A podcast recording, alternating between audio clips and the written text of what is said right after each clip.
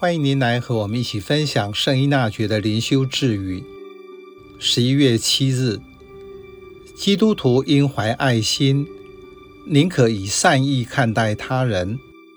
模棱两可的看法或提议，也不指摘。您如何看待人的习性？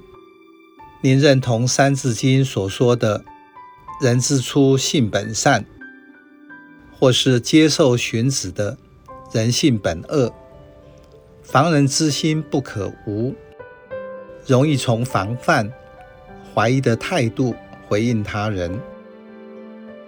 这句智语说：对于他人可疑的意见或主张，每个基督徒应在爱中。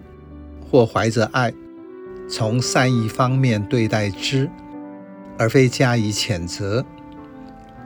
这是圣依纳爵在神操开始前，对讲授神操者要提醒做神操者，在未来三十天彼此交谈的预先声明或预设假定，也可以应用在生活中。和他人交往时要秉持的态度。由于生活环境的罪，在成长的过程中的学习，会造成人个性的偏差。人需要认清生命之道，才能导正。这就是信仰中的皈依，转向天主。以前的生活和天主唱反调。却不自知，皈依时觉察自己的音和天主的音是不合的，所以要学习持续聆听天主的声音，才能和他同步聆听他人的声音。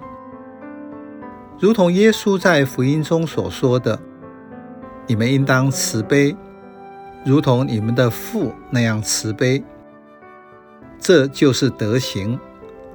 从培养这个好的习惯开始，圣依纳爵提醒：对于他人的言语，当你可以用这种或那种想法解释语句的内容时，你要从好的方面来解释，因为人往往习惯从安全自保的立场看待他人。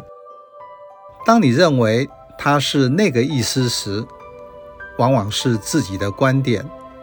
认为他人就是这样。更好的方法是在爱中用善意询问对方是什么用意。如果他懂错了我的意思，便可予以善意的纠正。